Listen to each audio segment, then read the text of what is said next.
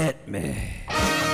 From Studio P, Sausalito, home of the hit, it's time for Succotash the number one comedy podcast podcasting about comedy. Podcast. And here's your host, internationally recognized comedy podcast podcaster, Mark Hershaw. Yes. Uh, hello, everybody. Welcome to Epi 17 of Succotash, the very first episode of 2012. Yes, we've made it this far. 17 damn episodes, and it's good to be back with you. It's good to be back in Studio P, the home of the hit. I've not seen Joe Polino in quite some time, so he's back there behind the controls. Hi, Mark. It's great to have you back, man. Happy New Year. Thank you, and to you too. And uh, Scott Carvey playing our theme as usual. We're going to have to get some new music out of Mr. Carvey pretty soon just uh, to know he's still alive. We uh, are going to be playing sort of a, a retrospective of 2011 on this show. Uh, not really kind of a top 10 countdown or anything, but this is really just kind of some of my favorite podcasts that we featured in uh, 2011. But a couple of clips are ones we actually played in 2011. The others are just representative of those podcasts themselves and their newer clips. So uh, we've got a whole lot to get to today. We'll uh, also dip into the tweet sack a bit later and hear from one of our listeners who called in.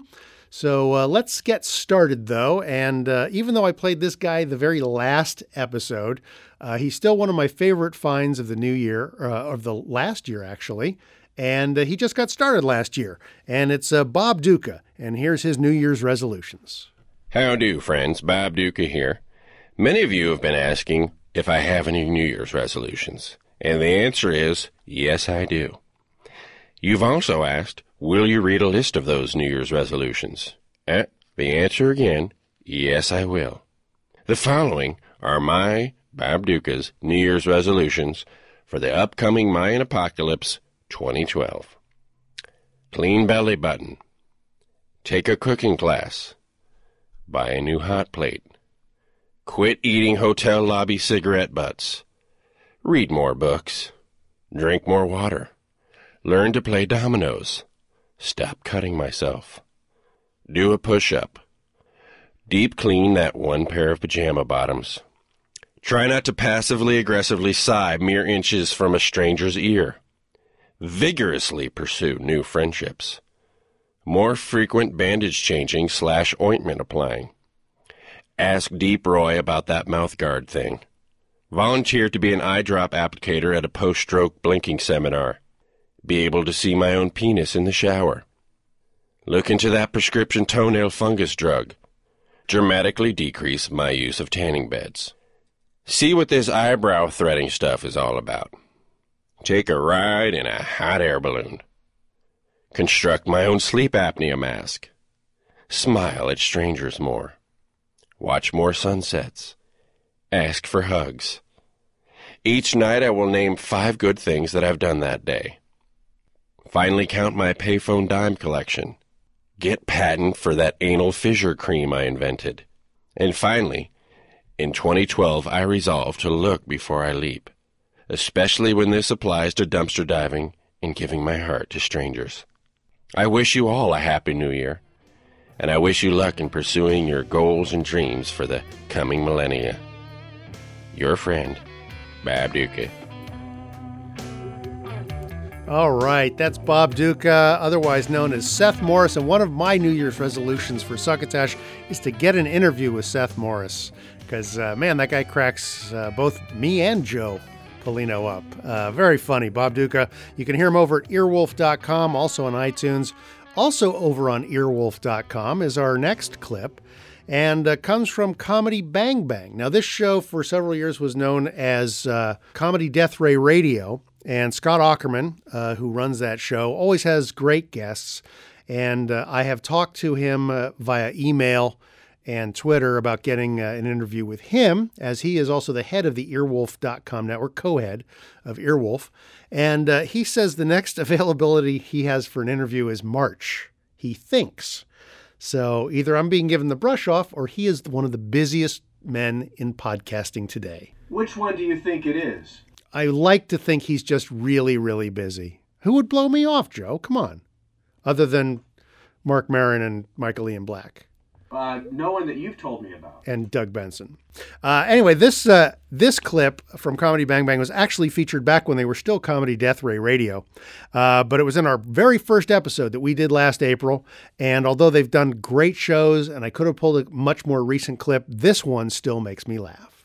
Now, tell us exactly where Patton Oswalt is at this point in time in his career, in his mindset, in his art. Where exactly, like, where do you go from here? Where have you been? Tell me kind of everything about exactly your artistic mindset right now. And- Excuse me. Oh. Hello.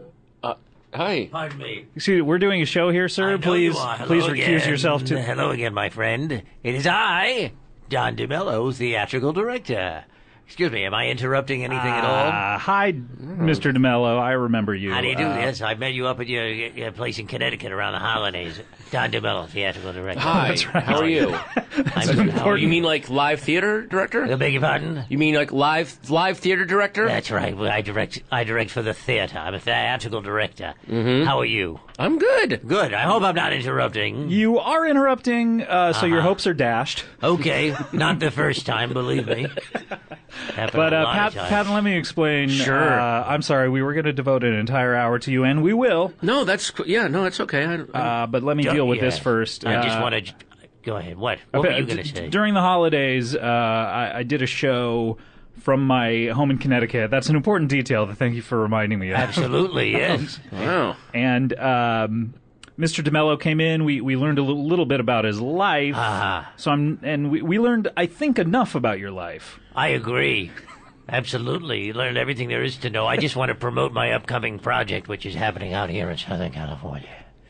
That's the whole reason I came out down here now to talk to you. You're originally from Connecticut. You've just moved to L.A. Uh, yeah, I'm an East Coast guy, and uh, Mr. DeMello worked Worked. for the uh, Rockettes at Radio City. Oh, Music my Hall. goodness. don't put it in the past tense, my friend. I'll be back next year. You bet your ass I will be. They couldn't do that fucking show without me. I Oh, do the uh, Chris Radio City Christmas Spectacular with the Rockettes, beautiful Rockettes. The uh, the the latest one, or it was just back in the day, or I've been doing it 18 years. oh wow. 18 Okay. years of legs, beautiful, beautiful women and their beautiful legs. Okay. Yeah. They come out and they hop, hop across the stage with those legs, and that's for daddy, you know what I'm saying? What's the new show you're doing out here? I'm out here now uh, uh, directing a production at the Fairy Tale Theater in uh, Pasadena of Oh, I love that place. Oh I'm doing yeah. a production of Cinderella. And it's, uh, Um, it's, a, it's a nice children's theater.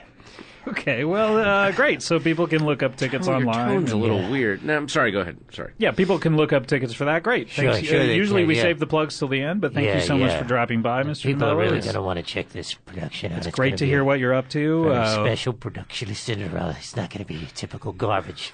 I'm sure it won't, but it's great to hear from you, and we're going to get back to Patton Oswalt here. a here. lot of exciting things. For one thing, she's a sex slave, is what we have going on in this production.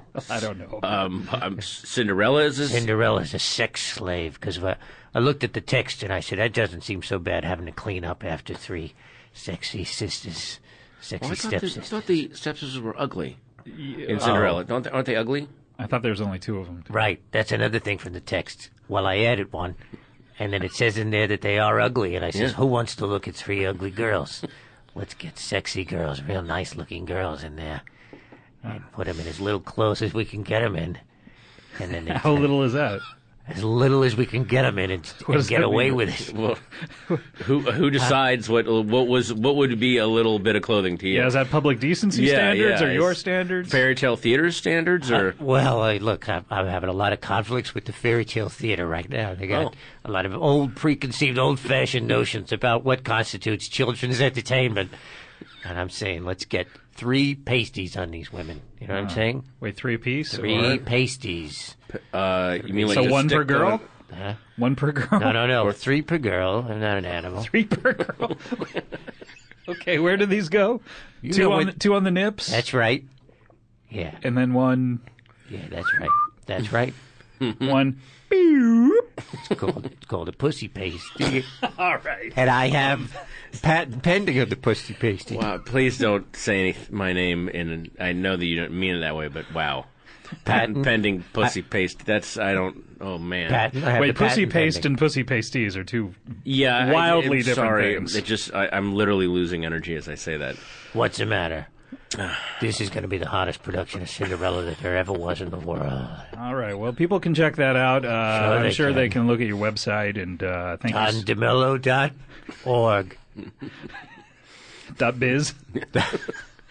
dot UK dot co. Well, it's great to hear from you. Thank you so Sure much for dropping sure by. it Uh, it's at times like these I regret our open door policy, It's a but good uh, policy. You're want. Anyway, that is uh, Comedy Bang Bang with Scott Aukerman, guest Patton Oswalt, and Andy Daly as Don DeMello in that clip. You can catch them at earwolf.com, also on iTunes. Uh, I think uh, 2011 was a, a great year for podcasting in general. A lot more came online. I want to meet Don DeMello. You want to meet him, Kenny? Yeah. Uh, why, Kenny? That's, this is uh, Kenny Durgis, ladies and gentlemen, our, our booth assistant. His girlfriends. Oh, yes, yes. He has really good girlfriends. This is the clip you keep playing over and over over again. and over. We had to scrape it off just to get it back on and Yeah, scrape the disc off. and man. had to scrape you off to get you Oh, back. yeah. Yeah. okay. Excuse me. Thank, thanks, Kenny. Kenny Durgis, our, our booth assistant. Uh, anyway, I was saying that I think uh, 2011 was a great year for comedy podcasts. A lot of great ones came online. Uh, I think people became more aware of podcasting this last year. Uh, at least I'm hoping so, judging by uh, how many reviews we have now on iTunes for Succotash. Have I mentioned you can review us? Yes. Yes, go up to iTunes and uh, look for Succotash in the comedy podcast section. And please rate us, give us some stars, and uh, tell us how much you like us. And if you don't like us, we're uh, Mark Pitta After Dark. No, just kidding, Mark. Oh, man. I just keep giving my best friend, Mark Pitta, so much grief. I don't know why that is. Uh, anyway, let's get back to more podcast clips. And this is from the David Feldman radio show. Uh, this is just a snippet. Uh, David has a, a rollicking show and a whole lot of cast members that kind of come in and out. Um, but uh, this is just a, a teaser for a TV show, and Eddie Pepitone and Julie Haddad Thompson are featured in this one. Tuesday at 10, on a very special Months, Eddie Months takes time for things that really matter until his daughter walks in on him. Daddy? Ah! Kelly! Honey, never sneak up on Daddy when he's on the internet. Oh, well, I need to talk to you. What is it, honey? Oh, for school, we have to write a report about what our parents do for a living. Well, you know what I do, honey. I'm a police detective. Well, I know, but the kids at school say you're a corrupt cop and you take bribes from mobsters and look the other way. It's not true, honey. Uh, it's not? Of course not, sweetie. Did they say which mobsters? No. So, no names, right? No, Daddy. Okay. Hey, don't worry about it, honey. Daddy would never do anything to embarrass you. Well, what about the time you brought that angry drunk lady to my ballet recital? Again with the ballet recital? That was your Aunt Shaniqua. And she wasn't drunk, she took too much hay fever medication. But I don't have an Aunt Shaniqua. Not anymore. Auntie Shaniqua had to go on a vacation. Well, where did she go? The point is, honey, your daddy doesn't take bribes from any mobsters, and I hope you remember that when you write your report. Okay, Daddy. Well, can I interview you about what you do? Of course you can, honey. Well, can I go to your office with you and watch you work? Ah, you'd like that, wouldn't you? Forget it, kid. You can tell those weasels I'm a goddamn plumber. But, Daddy, I need to talk to Talk you. to my lawyer. Months bitten, twice shy. CBS Tuesdays.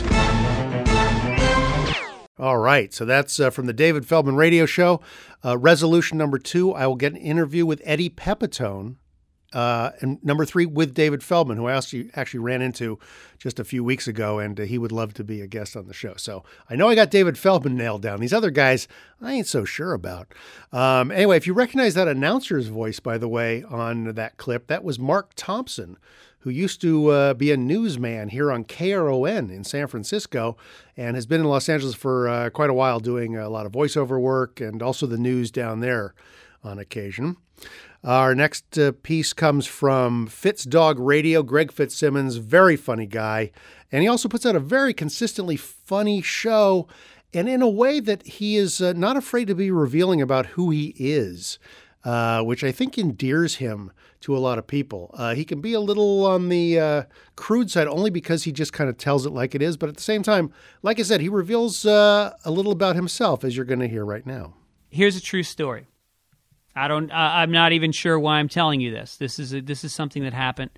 Uh, I I don't think I've ever told anybody, but I thought about it with the gay thing. Is uh, I went to get a checkup a few months ago, and I, you know, the doctor had me in one of those little paper gowns that is, uh, you know, you close it in the back, and I'm sitting in his office. Then they then they do that like 12 minute. You're sitting in his cold office waiting. The nurse is like, "Yeah, get naked and put on this tablecloth." And then they wait. You know what? Once I'm naked with the tablecloth, come in immediately. You know, arrange your schedule so that there's not a hangout time where I'm reading, you know, where I'm looking at your skeleton and I'm maybe pumping that thing just for no reason. Just come in. So he comes in and we do the checkup, the questions, and all that, and then it gets to the point where he's uh, he's going to touch my dick. You know, we're talking. He got any lumps on your penis? Blah, blah. I know it's coming, and I realize it's cold and that my dick is tiny, like it's shrunken. The balls are like a walnut, and I know the crown. The crown is probably touching my balls. The shaft is is just shrunk to nothing. Strange thing. Shouldn't matter. He's guy's a doctor. What what do I care if my penis looks small? I have a healthy sized penis. No issues with it. But I I'm feeling very uh, self conscious that my dick is that small, and so I uh, I kind of I kind of squeeze my my thighs together and I, uh, uh, you know, I, I, give my, my penis a little graze with my hand. I, I'm I'm fluffing. I'm doing a slight fluff just to get it just to get it normal. So he pulls the uh, pulls up the sheet, and uh, I overfluffed. It was not a, it was not erect, but it was more than normal. It was slightly bigger than normal. It was a little puffy and I was horrified. And I just looked at him like I no, nothing. I don't know what to say. I'm averting my eyes. He reaches down and touches my balls. Um, I want to say that the puffiness did not increase at that point, but it very well may have. I, I may have gotten even because someone touches your balls. That's what's going to happen. It's not a gay thing. It's just physiological, and I can spin this a million different ways but it was a bad experience. I was ashamed of it, and uh, sometimes on the podcast, I need to, um, I need to share because I, the weight is now off me. It's out there. I, I mean, I could edit this part out, but I'm not going to. Now you know. My God. Let's do some quick overheards. This is overheard. Overheard. Did you hear that? You hear that? Uh, this first one comes from Kevin. My fiance and I were walking through a furniture store female white employee says to her African American male coworker. White female says, I wish we were living back in the 1940s. It was such a cool era. Black male, fuck that, not me. Take that in, white female, in the furniture store.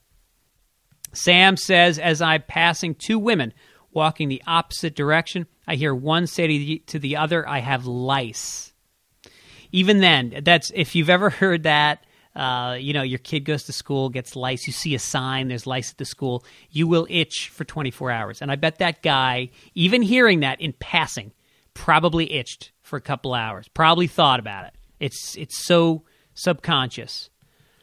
Dominique, here's a black mother and her son shopping for gift bags. Child picks up one with Santa on it, and mother says, "I don't know why you picked up that one. I ain't buying nothing." With no big white man on it. Jesus. Part of America is that. Where's the black who's the black Muslim mother? I mean, can you really can you really uh, I don't know how much of that exists in the black community that the uh, the Santa's the the man, Santa's the white man. It's possible.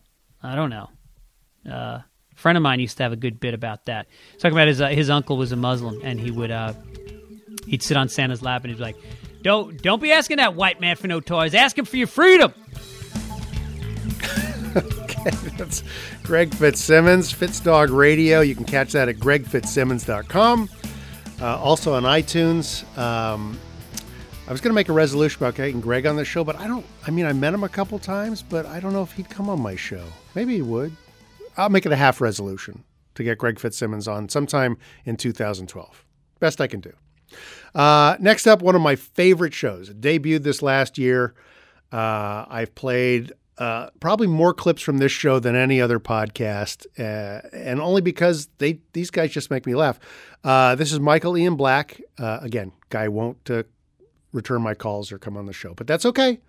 That's okay. Um, the other thing that I have in common with Michael Ian Black, by the way, is we both were involved with a movie uh, with the same title, although they were two different movies. He wrote and directed a movie called Wedding Days that was a feature film. I wrote a movie called Wedding Days that came out the year before on the Hallmark Channel. Totally different movie, totally different premise. I have a question, Mark. Yes, Joe. Is there any uh, sort of rule about naming a movie that's already been named? Interestingly enough, and coming from the world of trademark development as I do, Sure. There is no copyright on titles. You can copyright the property, but when it comes to titles, you could come out with a song called In the Mood and there could be 15 others called In the Mood and there's no there's no copywriting a title. So the So fact I could come out with a movie called, for example, The Godfather. Yes. Yes. See, I always thought the idea would be to just title a movie Tom Hanks and, Yes. and just have that really big. So people just assume it's something with Tom Hanks in it. And then I can get you to review it on, on the Comedy Podcast podcast. Of course. And th- We'll then you're rich, I tell you. our, rich. our millions will be made indeed. Anyway, boy, that's a long way to get to the intro to this. This is Michael Ian Black and Tom Cavanagh, also a very funny guy. I'd love to have either of them on the show, but no resolutions this time. Uh, here's a clip from Mike and Tom Eat Snacks. Yeah, at a certain, you know, you, you keep looking in the mirror and you keep saying, "Today do I kill myself? No. Today do I kill myself? No." Eventually, you're gonna look in the mirror and go, "Maybe." Maybe. Maybe. You know, Mike, I look in the mirror and I just think, man, if I had a shotgun, right. I would shoot you. Right, right. Right? Maybe, you know, get, you know, your wife's attractive. You know, I, I you ever think about, yeah, I mean, we've talked about this. You know, I think a lot about murdering you. And I guess one of the things that um, holds me back is I just worry about the crime scene. I worry about the DNA. I worry about being an obvious suspect. And I, I worry about if I was trying to frame, say, your wife, you know, if there'd be some kind of slip up. And, and modern television is the kind of thing that prevents me from just going ahead and murdering you. Because I tell you, it would be a rolling scheme if I were to do it. I mean, it would just be a lollygag. It would be a, uh, it would be so much fun. I think if I were to at least pull it off, then the the trying to avoid the you know the you know I'm sure there's gonna be come knock at my door. Some stiff jawed cop is gonna start talking. He knows, and I know he knows, and he knows that I know, and everything is a non sequitur. It's underpinnings. No one's coming out and saying it. Have a good day. Oh, I will have a good day. You should have a good day. You're not dead. you know, it's that kind of. I mean, that game, Michael, would just be so enjoyable. I guess you're not going to do mates today. Can't. Mm-hmm. Why not? Michael's dead. Yeah, that's unfortunate. that happened. It is unfortunate, officer. It is really unfortunate. I'm just going to eat this leg of lamb now. That's not Michael's leg, is it? Ha ha! Officer, go on, have a bite. Does it taste like Michael's leg? A little gamey. Well, then. It's lamb. You and I have talked about uh, uh, best ways to kill me. And remember for a while I was just fixated on you know having you stand up at the right moment in a convertible Mm-hmm. and getting your head taken off by a low-hanging bridge. For some reason I just thought that would be awesome because I would have killed you, but it would be your fault. I could then act. I could, you know, work on my acting on at the scene. I could be so distraught. and you need to. Well, clearly. Yeah. I mean, listen, let's not discount the fact that that would be a dangerous thing if I had to try and like act my way out Mm-hmm. of trouble. But if you were to like have your head lopped off by a bridge, I don't think I would have to like rely on my existent or non-existent acting skills to get myself out of trouble. No, you look blameless. There would be eyewitnesses. He just stood up, and then that low hanging bridge doesn't take its head clean off. Where are we when this happens? Are we Well, when it happened, we're, we're down there in the south down there. okay? Got it. I don't want to. I don't want to take your head off somewhere around here. Right. You don't want to commit the murder close to home. Uh-huh. You know. Don't Wha- shit where you eat. Well, no, but I, I also shouldn't do the murder close to home. That was going to be my next point. Don't also don't do the murder. Yeah, no, I mean, live. don't shit with your well, you eat, folks, is a great resolution. I mean, for some people who are like finding, barely finding a way to like grab a handhold in what the resolution should be, you want a simple one. Look, don't shit where you eat. Perfect. You know, there you go. You can Also probably pull that easily achievable. Yeah, you could pull that off seventy to seventy-five percent of the time. Oh yeah. You know, you're at dinner, you're at the dinner, you know, you feel it coming on, you remember the resolution, boom, it's a better year already for you. Yeah, get get, get just say to the waiter, uh, waiter, do you have a restroom right right over there, sir? Oh, thanks, I'll go use the restroom. I just uh, fulfilled my my resolution. I'm not going to go over to the corner by the curtains and take a crap. I'm going to the restroom. Yeah, I'm not going to do it right here where I'm where I'm eating. Where I'm eating. Yeah, I'm not going to do it where I'm eating. Trusted friends, are you part of the 99%? With tax season just around the corner, there's no better time to hitch up your britches and occupy a pair of Henderson's accountant's pants. Created by Henderson's Pants CFO Samuel Grifter to keep track of the company's then meager finances right after the stock market crash of 1929, these trousers have a series of interlocking rear pockets made for storing and sorting receipts, invoices, and financial records of every kind. Perfect for day to day purchases as well as those one time big ticket items. Just pop the paperwork in the patented paper pusher in the back of every pair of Henderson's accountant's pants, and it is tucked away in the correct pocket every time. And these pants aren't just for keeping receipts in your seat. While you're taking care of business in the back, our deep pockets in the front are roomy enough to move all your money out of those giant banks and keep that folding green close to home. While there's no accounting for taste, you'll be cooking the books in style with your Henderson's accountant's pants. These trousers may be expensive, but even if you end up breaking the bank to buy a pair, they're made to tighten your belt automatically. And when tax time rolls around, there are no more forms to fill out. Just drop trow and send your Henderson's accountant's pants to the IRS. From now on, instead of giving Uncle Sam the shirt off your back, you can give him the pants right off your ass. Originally designed for Black Friday, Bernie Madoff, and national bankers who have trouble keeping their pants on, Henderson's accountant's pants are available wherever the 1% are making a mockery of capitalism. That's Henderson's, makers of fine trousers and pantaloons since 1783. And now back to Succotash. Uh, thank you, Bill Haywatt. Uh, delight to hear you and our fabulous sponsor back with us in the new year. I haven't lost a step, have I? You haven't, Bill. You, I, not smoking hasn't affected my voice at all, has it? no, I think you sound uh, you sound just as uh, uh, Mellifluous? yes, mellifluous, if you will, Uh, uh, professional? as it was. In demand? Absolutely. As it always shall. Indeed. Bill, please step away from the talk. Sorry, John. Sorry. Yeah, Joe, keep keep him away, please. Uh, so that's uh, Bill Haywatt and uh, the good folks at Henderson's Pants back with us in the new year. Thank you so much. Uh, we are going to uh, take a moment to uh, dip into our first uh, tweet sack from 2012. Ah, the tweet sack.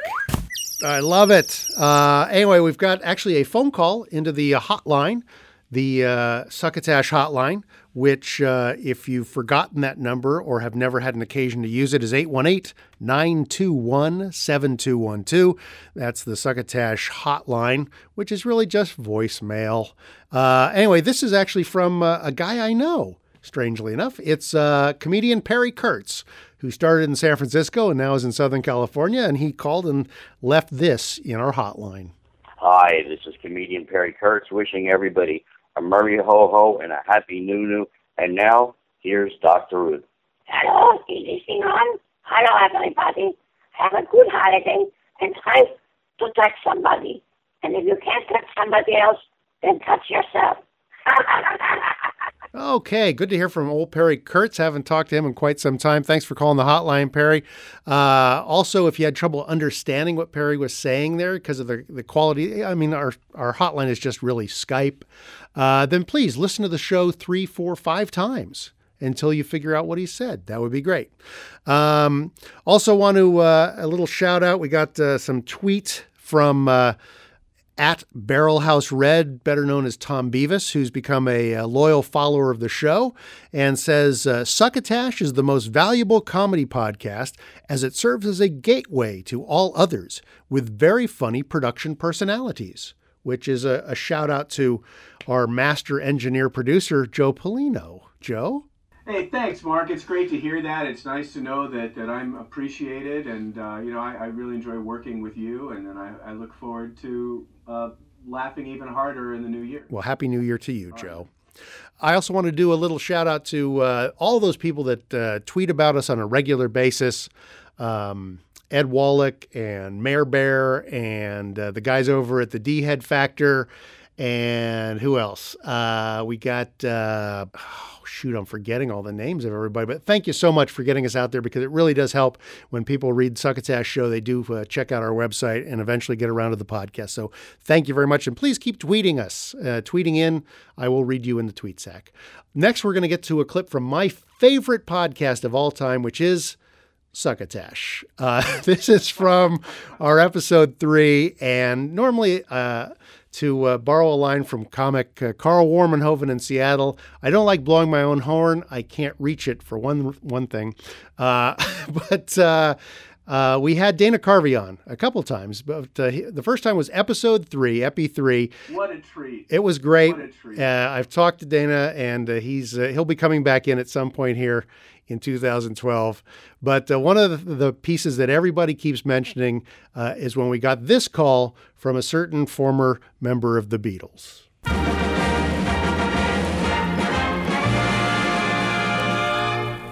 The switchboard's lighting up. This is the first time we've taken calls. First time we've had a guest. First time we've taken calls.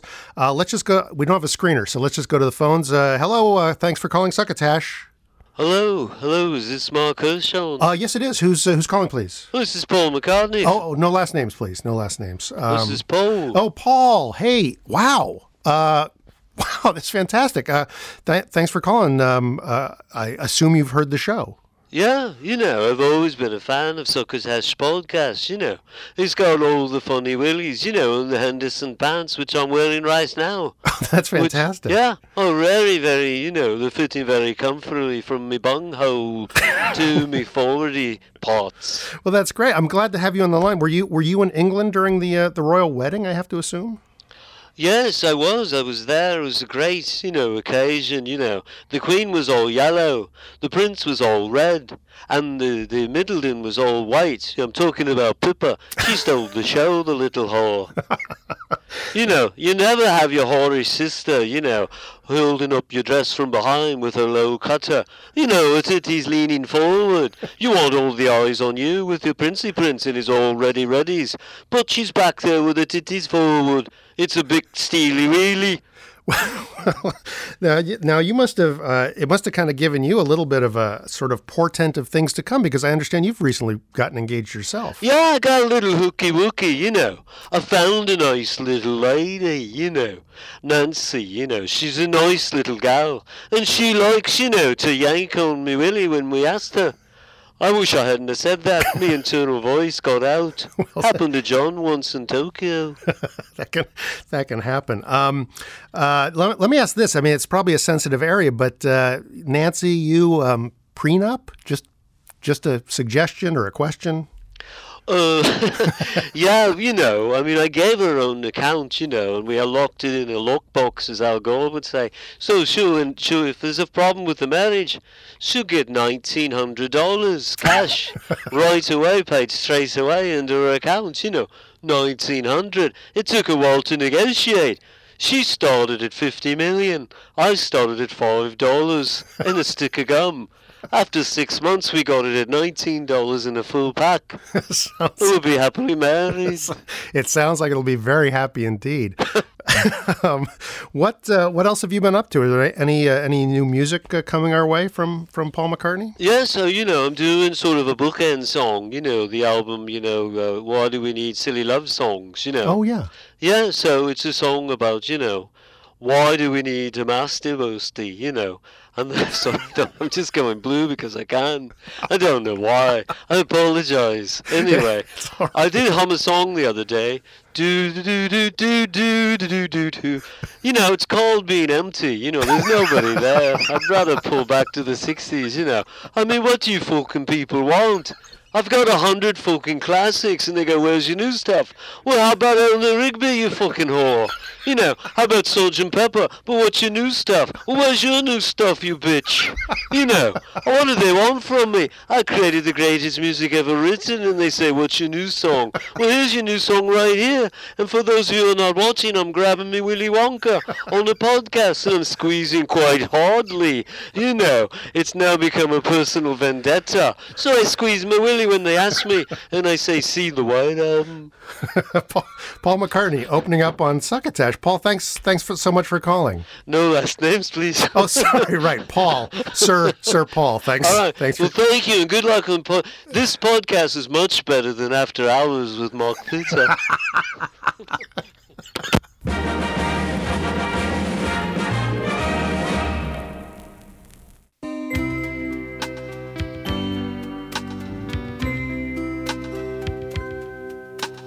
Turn down the lights, little darling. Jesus ain't coming tonight. I know the world's heading for a bleak Armageddon, and the glory of God is nigh. But you know, a watched pot never boils, and there ain't no four horsemen inside. So if you put down that Bible, I believe that I'm liable to get myself born again tonight. Now, honey, I know you love Jesus, and you know I love Jesus too. But he fought Mary's urgin, and he died a young virgin. Do you want that to happen to you? Cause baby, you've got all my loving. And I can't just settle for half. For nothing says loving like something in the oven. Let me comfort you, darling, with my rod and staff. Now, honey, well, I don't want to be crass. We've been married several weeks now, and the score is no ass. And you know, when we stood before that preacher man, we took a solemn vow. And that vow was to love, honor, and obey. Now I remember all those nights at the drive-in. And I remember those nights at Lover's Lane. And now, honey, it's time. You gotta make a choice. You either come unto Jesus or you come unto me. Turn down the lights, little darling. Jesus ain't coming tonight. But if you put down that Bible, I believe I'm liable to get myself born again tonight. That was our very own Joe Paulino. Yes, on that put the song, whole song together, singing it. It was amazing. Doing his best Elvis impression. It was beautiful. Thank you. Thank you very much. I've been wanting to play that for a while, and uh, this seemed like a good time to do it. Uh, next uh, is a show I discovered this last year, but it's been on for a couple of years. Uh, podcast out of Los Angeles, very inventive cast um, called Super Ego, and uh, they uh, they also have a number of great guests that come on. This was a, a sort of extended commercial for something called Furniture Dicks, and uh, it's very weird and made me laugh a lot.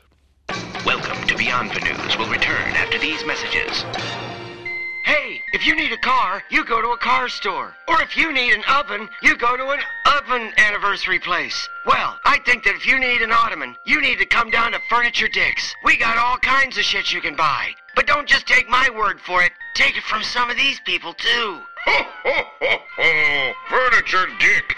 Each year he comes to my little cabin at the North Pole with kindling and varnish. 24 hours later, I'm high as a kite. Furniture Dick, you're on the good list this year. Thanks, Santa. Hey, do you need partially used anything? We've got 'em. Come on into Furniture Dicks. Here's more testimonials. Hi, I'm Cadmium, and often when I give a birth, it's more of a sewage outlet, just a slap out. It's just a wavelet, a whole tidal wave of slop that is either a child or a brood, or just a, a gr- it's just basically a ga- it's a host. It's an exaltation of children, but kind of children. They have faces mostly. Kid fruit, really. And what I like to do is get each one their own birth ottoman, and I do a little thing where I puffy paint it because I'm not all gross. Come on into Furniture Dicks. You'll see American Santa Claus armed only with a Louisville slugger against German Santa Claus carrying a double-headed battle axe. Hey, hey, ha! That was the original three-syllable barking sound I made. They softened it, Americans, to ho ho ho.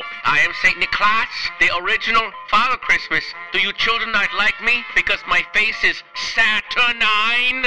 Hey, Santa, sounds like you've been beat over the face with his knuckle bitch. Ho, ho, ho, ho. Sure, Europe's cool for a vacation or something, or, you know, if you're in college and you want to have sex with someone but you don't want it to count. You know how that is in Europe where everybody smells like themselves? Like, you know, they put their sweaters under their armpits and went to bed and then they woke up and sat next to you on the L or whatever the fuck they ride around there. Next month, we'll have a Jude Law impersonator take on a Jackie Chan impersonator in a two-on-two nutmeg session. Hi, my name is Ronald. I have a blog spot right about movies. Did you know that in Soylent Green, the original with Charlton Heston, although I don't know why I said original because that's the only one they made anyway, they called the women in that movie furniture, but none of the furniture in Dick's Furnitures has vaginas. I've checked it all. You missing an arm? Furniture Dicks. I have an adjustable bed, the kind that you can press a button and it does the thing where it really turns you on. Well, the other night I'm in bed with my husband who's been dead for weeks, and we're talking about. I'm talking because he's uh, dead for weeks. And uh, you don't need him when you have a Craftmatic adjustable vibrating bed saucer. It's got a. like an oven has a drip plate, it has one of those. And so if I just have a girl come in once a week and empty that, I'm good for the rest of the week, or I'll, I'll watch my books. They don't call it furniture dicks for nothing. They call it because a lot of their furnitures are like dicks. Do you like movie posters? We've got a used Lost Boys poster from 1989. Children, this is Kinderklaus again. The Lost Boys poster's mine. Ho, ho, ho! Not so fast, Grabby Fucksticks. Nothing Santa loves more than the Lost Boys. Tell me, who knows who the third frog brother is? Santa do! You are only trying to humiliate me. I will preemptively slit my throat. Go for it! I'm gonna open up the flaps of your neck like a lady's veg, and then I'm gonna get inside of it sideways. Ho, ho, ho! Merry Christmas! Remember, if you gotta buy furniture, buy it from Dicks. Furniture Dicks.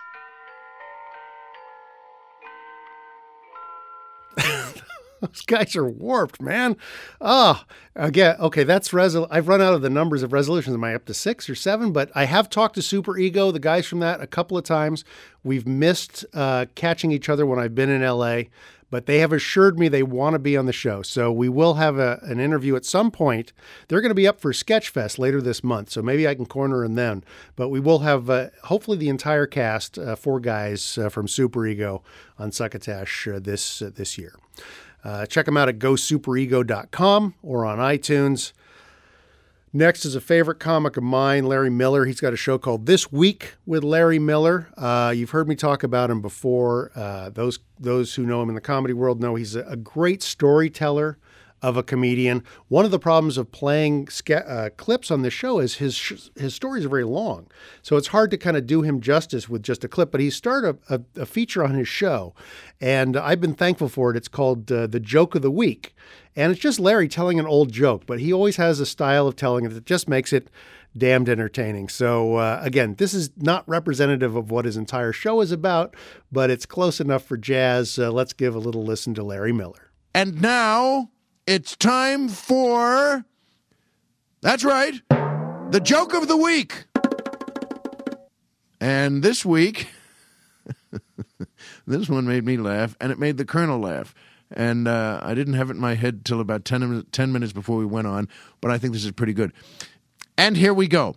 Two Jews are walking down the street and they see uh, there's a church up ahead with a sign on the door that says $100 for any Jews want to come in and convert. And one says to the other, gee, you know, uh, uh, we, we should go do that. And he said, the other one says, well, I don't want to convert. I, want, I, I like what I am. And the other one says, well, me too. But, you know, and he says, well, I'll tell you what, you know, why don't you go and you'll sign up and you convert and you can get the money and then you come out and you don't have to believe it. You could just tell them anything you want and then you can just come right back out. And he says, hey, that's a pretty good idea. So he goes inside. It takes about 10 minutes. He comes back outside and his friend said to him, do you, do, well, did you convert? Yes, I, did. Did they give and did they give you the money? And his friend says, you Jews, always with the money.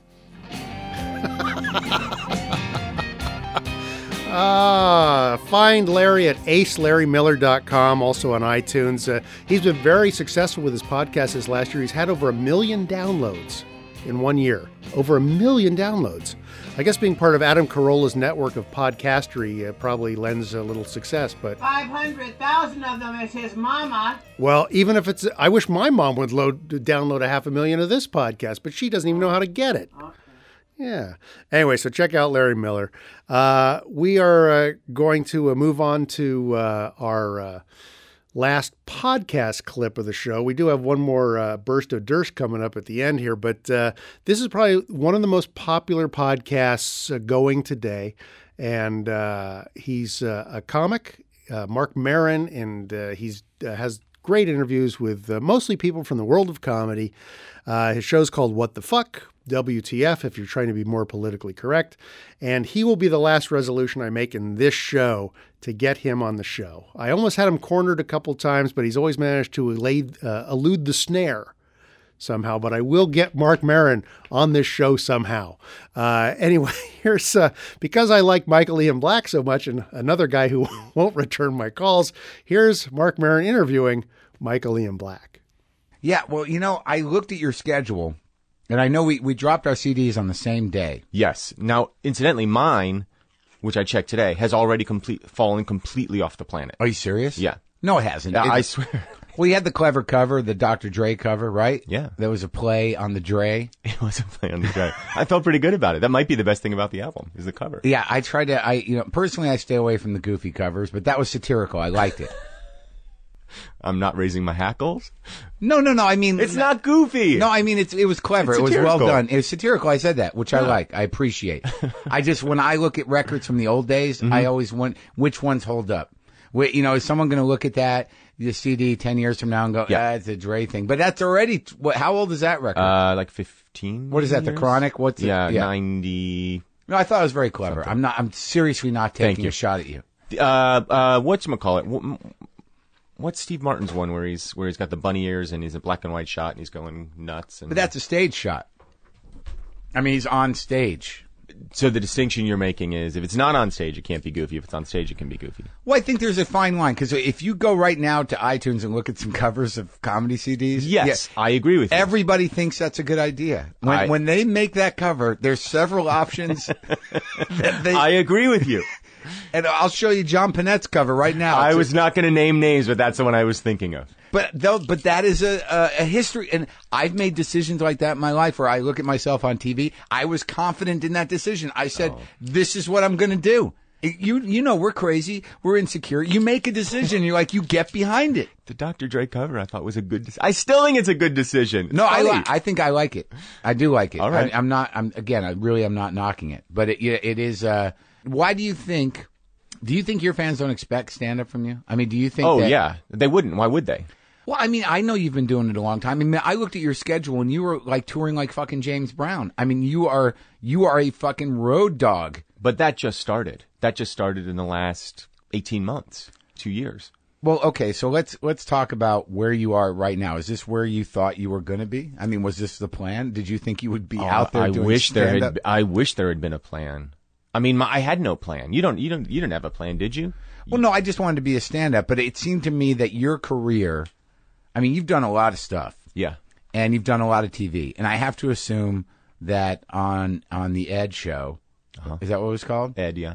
You were on every one of those. No, but I was on most of them. That was a good payday. I mean, Yeah. that it should have like uh, on some level. I imagine in your mind, you're like, I'm going to be a TV actor.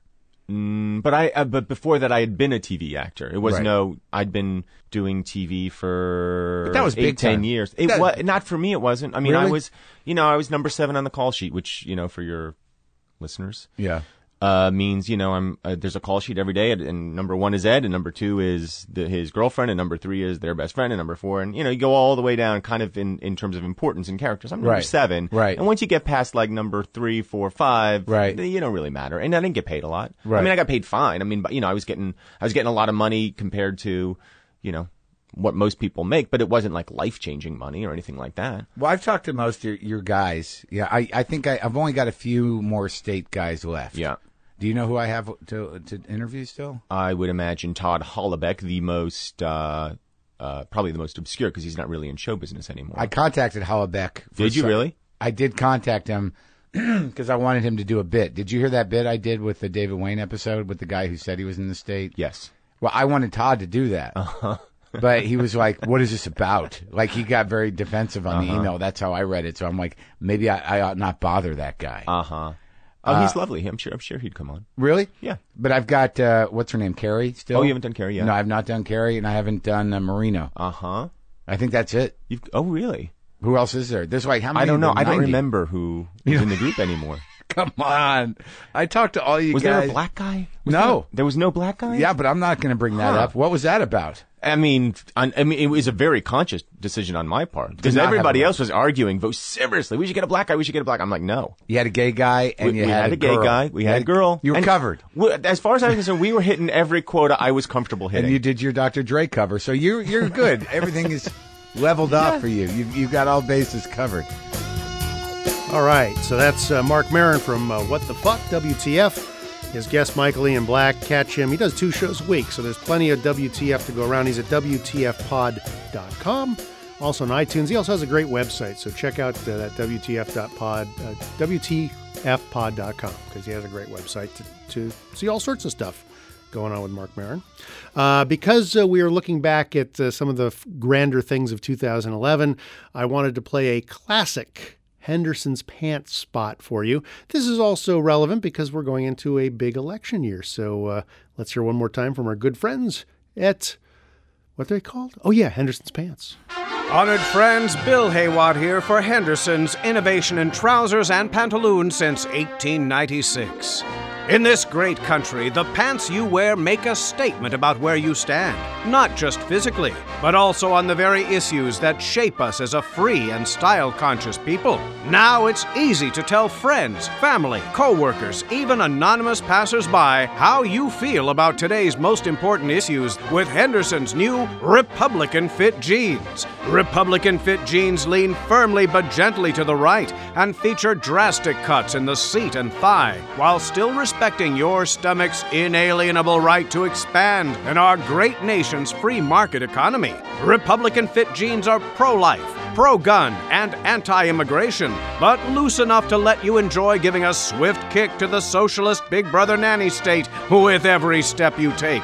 And if blue state politics are more to your liking, we also offer Henderson's new Democratic Fit jeans. Democratic Fit jeans lean gently but firmly to the left and feature a generous increase to your seat and thigh while still regulating your stomach's ability to monopolize surrounding body parts. Democratic Fit jeans are pro choice, pro healthcare reform, and compostable, but tight enough to let you enjoy giving a swift kick to the fascist corporate oligarchy with every step you take. In these troubled times, don't let your pants get caught on the fence. Let your fellow citizens know how you're voting with an uncompromising pair of Republican fit or Democratic fit jeans from Henderson's. Innovation in trousers and pantaloons since 1896. And now, back to more of Succotash.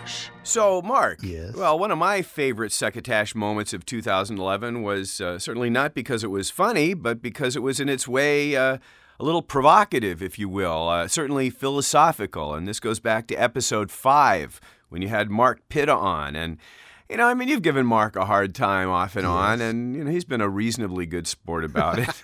but uh, it, it, the fact is, he's a well-respected comic. Uh, he's a, truly a. You listen to him; he's really a student of the genre, and he's also producer, raconteur, and you know during this episode, both of you took some time to lament the business model or lack of business model for podcasts, and how that's created a situation for creative people, writers, actors uh, musicians, where they're sort of they need to create, and they create in this uh, environment where there's kind of no revenue stream to reward them for their work, and these great labors have become labors of love. So here's what Mark and Mark had to say about that. This is what I want to talk about, Mark. You asked me to listen to some podcasts. Yeah. And I went to iTunes. And I don't know where else to go to find i to find podcasts except for iTunes. Then that made me think, well, how are people finding my podcast if they don't have iTunes or if you go to iTunes, you actually have to write my name of my show to see it. That's right. And and this is a, my overall view of all podcasts. Is anyone making money? I mean, there's a lot of work going on. There's a lot of work going on. There's a little bit of sponsorship happening. Um, but there's a lot of people doing things for free, and uh, we're I, do, we're doing this out of the love of our hearts. I think it'll evolve. I think it's an evolving scene, and we're going to see sponsorships yeah. begin to happen. And again, people writing, producing, and performing for free. I know, I know. Uh, we are going backwards. I don't want to get a negative idea that uh, why are we doing this for free? It, we are. We need to perform in any way we can. Hey guys, Will Durst here with a few words about the Iowa caucuses. And the first of those few words is finally. The recorded preamble to the Republican nomination symphony is now over, and the Citizen Orchestra is about to play. And the caucuses are an unusual way to kick it off. They began with early primitive Iowans throwing small runish stones into hollowed out stumps, which were then placed into large wooden barrels brimming with pig entrails, and the meanings were interpreted by the elders of the community who wore ceremonial necklaces of hand carved stringed chestnuts. And to be honest, it really hasn't changed a whole lot since. In a caucus, you don't vote, you attend. Then huddle with like minded others in designated candidate corners, but if not enough people are in your posse, the party breaks up and everybody wanders around looking for a second or third choice. So, the supporters who cornered the breath mint and deodorant market hold a huge advantage. And face it, there are worse ways to choose a candidate. Look at North Korea. The process is sort of like musical chairs without the chairs and little or no music. And don't bother with the polls. You can throw those out because Iowans are a fierce, stubborn people. They don't call them Buckeyes or Hawkeyes or Hoosiers or whatever they call them for nothing. The folks in Iowa love to confound conventional wisdom by throwing caution to the wind and going with the underdog. So everybody has a chance, except maybe Jon Huntsman, who in the last poll was around 3%, and considering the poll has a margin of error of 4%, could very well end up owing Iowa a couple of delegates and be forced to return in 2016.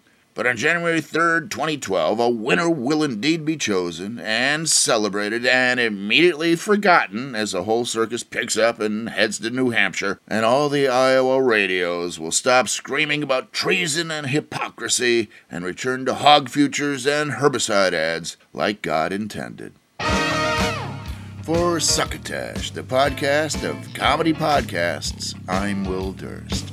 Ah, that's our burst of Durst. I can't thank Will Durst enough for being a regular contributor to Succotash.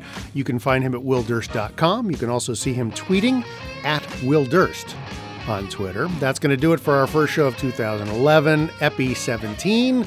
Uh, thanks so much again to uh, Joe Paulino, our engineer producer. Uh, also, Scott Carvey, whose music you hear in the background, and everybody else who helps uh, make this show happen. Uh, if you uh, don't have enough of me, God knows you must by now, you can read my reviews every week as a contributing member of uh, Comedy Podcasts of the Week over on splitsider.com. We got about four or five guys. We each pick a podcast from that week and review it, so you can catch me over there in written form. Uh, until next time, all I have left to say is Happy New Year and pass the goddamn succotash. Ladies and gentlemen, you've been listening to Succotash, the comedy podcast podcast with your host, Marc Hershon. Find Succotash on the web at succotashshow.com or at Succotash Show on iTunes or even at Succotash Show on your smartphone Stitcher app. Follow Succotash on Twitter at Succotash Show. Friend Succotash on Facebook. Email us at marc at succotashshow.com. Or just pick up the phone and give Succotash a ring at 1 818 921 7212. Succotash is produced and engineered by Joe Paulino at Studio P Sausalito, home of the hit. Our musical director is Scott Carvey. Our booth assistant is that strange young man, Kenny Durges. And until next time, I'm your loyal booth announcer, Bill Haywatt, nicotine free for 16 hours, reminding you to please pass the succotash.